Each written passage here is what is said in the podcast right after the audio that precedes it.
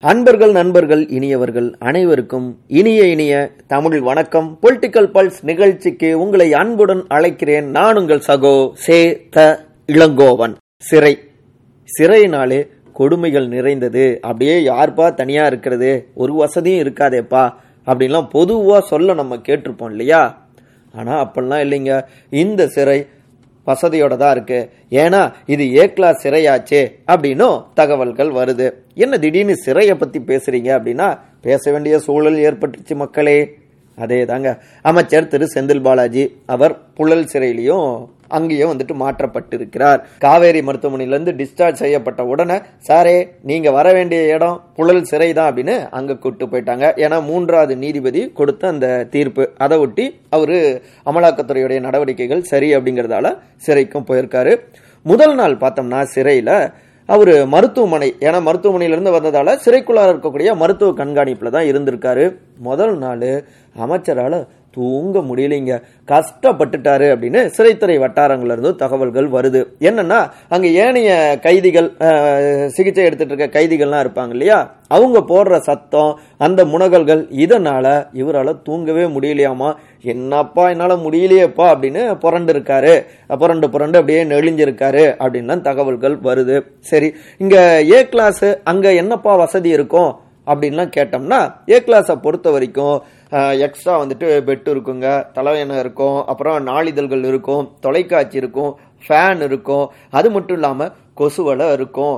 கொசு தொல்லையிலேருந்து தப்பிக்க கொசு வலி அப்படியே போட்டுக்கிட்டு உள்ளுக்குள்ள ஜம்முன்னு படுத்துக்கலாம். இதெல்லாம் ஏ கிளாஸுங்க அப்படிங்கிறாங்க. அப்புறம் வாரத்தில் மூணு நாட்கள் கோழிக்கறி குழம்பு வந்துட்டு சாப்பிட்லாம். சிக்கனு நான்வெஜ்ஜு ஸோ இதெல்லாம் போதாதா ஏ கிளாஸ்க்கு அப்படின்லாம் தகவல்கள் வருதுங்க. என்னதான் ஏ கிளாஸ்ல இவ்வளோ வசதி இருந்தாலும் அண்ணன் இங்க கூப்பிட்ட குரலுக்கு அப்படியே எத்தனை பேர் வருவாங்க? அப்படியே அப்படியே பறந்து விரிஞ்சு இருக்கிற அந்த வீடு சுத்தி ஆட்கள் இப்படி கெத்தா இருந்த மனுஷரு. இப்போ உள்ளுக்குள்ளார போயிட்டு டிவி என்ன ஃபேன் என்ன எது இருந்தாலும் சோலோவா கஷ்டப்படணுமே அப்படின்னு அவருடைய ஆதரவாளர்கள்லாம் பீலிங்கோ பீலிங் இப்படிதான் இருந்துட்டு இருக்காங்க சரி இந்த இடத்துல முதலமைச்சருடைய வட்டாரத்திலிருந்து ஒரு முக்கிய வார்னிங் கொடுக்கப்பட்டிருக்கு அப்படின்னு ஒரு கூடுதல் தகவல் நம்முடைய சோர்சஸ்ல இருந்து வந்திருக்குங்க. என்னன்னா செந்தில் பாலாஜிக்கு சிறையில் எக்ஸ்ட்ரா எந்த விதமான அதாவது ஏ கிளாஸ்க்கு என்ன வசதி செய்யணுமோ அதை மட்டும் செஞ்சு கொடுங்க. வேற எதையும் எக்ஸ்ட்ரா செஞ்சு கொடுத்துடாதீங்க. அது நமக்கே வில்லங்கமாக மாறிடும் அப்படின்னு ஒரு எச்சரிக்கை ஓலையும் அனுப்பப்பட்டிருக்காமா. எதற்காக இப்படி வார்னிங் கொடுத்திருக்காங்க அப்படின்னா ஏற்கனவே அமலாக்கத்துறை செந்தில் பாலாஜியை இந்த மாநிலத்திலிருந்து வேறு மாநிலத்துக்கு கூட்டிட்டு போகணும் அங்க போய் விசாரிக்கணும்லாம் ட்ரை பண்ணிட்டு இருக்காங்க ஏன்னா சொந்த மாநிலத்தில் இருக்கிறதால அமைச்சர் வந்துட்டு செல்வாக்கோடு இருக்காரு. சுதந்திரமாக அவரை விசாரிக்க முடியல அப்படின்லாம் சில விஷயங்கள் அமலாக்கத்துறை வட்டாரத்திலிருந்து எழுந்த வண்ணம் இருக்கு. தற்போது கூடுதலாக ஏ கிளாஸையும் தாண்டி எக்ஸ்ட்ரா வசதி தெரியாம செந்தில் பாலாஜிக்கு செஞ்சு கொடுத்தா இதையே ஒரு ஆதாரமா எடுத்துக்கிட்டு பாருங்க தமிழ்நாட்டுக்குள்ளாரையே இருக்கிறதால அவர் உள்ளேயும் ஜம்முன்னு தான் ஹாயா இருக்காரு.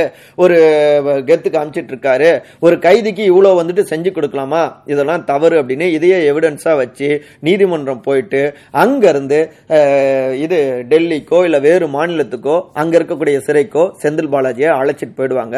அது ரொம்ப பிரச்சனையாக போயிடும் அப்படிங்கிறதால தான் செந்தில் பாலாஜி இங்கேயே இருக்கிற வரைக்கும் தான் நமக்கு எல்லாமே நல்லது சரியானதும் கூட அப்படின்னு ஏ கிளாஸ்க்கு என்ன வசதி இருக்குமோ அதை மட்டும் செஞ்சு கொடுங்க அப்படின்னும் வார்னிங் கொடுத்துருக்காங்களாமா பாருங்க என்னென்னலாம் வந்து உள்ளுக்குள்ளார நடந்துகிட்டு இருக்குன்னு சரி செந்தில் பாலாஜியோடைய தரப்புல பார்த்தோம்னா மேல உச்ச நீதிமன்றத்தில் அவங்க மேல்முறையீடும் செஞ்சிருக்காங்க. இப்படியான கைது நடவடிக்கைக்கு எதிராக இப்படியாக அமலாக்கத்துறை வெர்சஸ் செந்தில் பாலாஜி இன்னொரு பக்கம் டெல்லி வெர்சஸ் தமிழ்நாடு திமுக அரசாங்கம் அப்படின்னு வார் ஓடிக்கொண்டே இருக்கு. பார்ப்போம். அடுத்தடுத்து இந்த வார் எந்த இடத்துக்கு கொண்டு போய் நிக்க போகுதுன்னு நீங்க மறக்காம நம்முடைய பொலிட்டிக்கல் பல்ஸ் நிகழ்ச்சியை எல்லோருக்கும் ஷேர் பண்ணுங்க. அப்புறம் என்ன? விடை பெற்றுக்கொள்கிறேன் நன்றி வணக்கம்.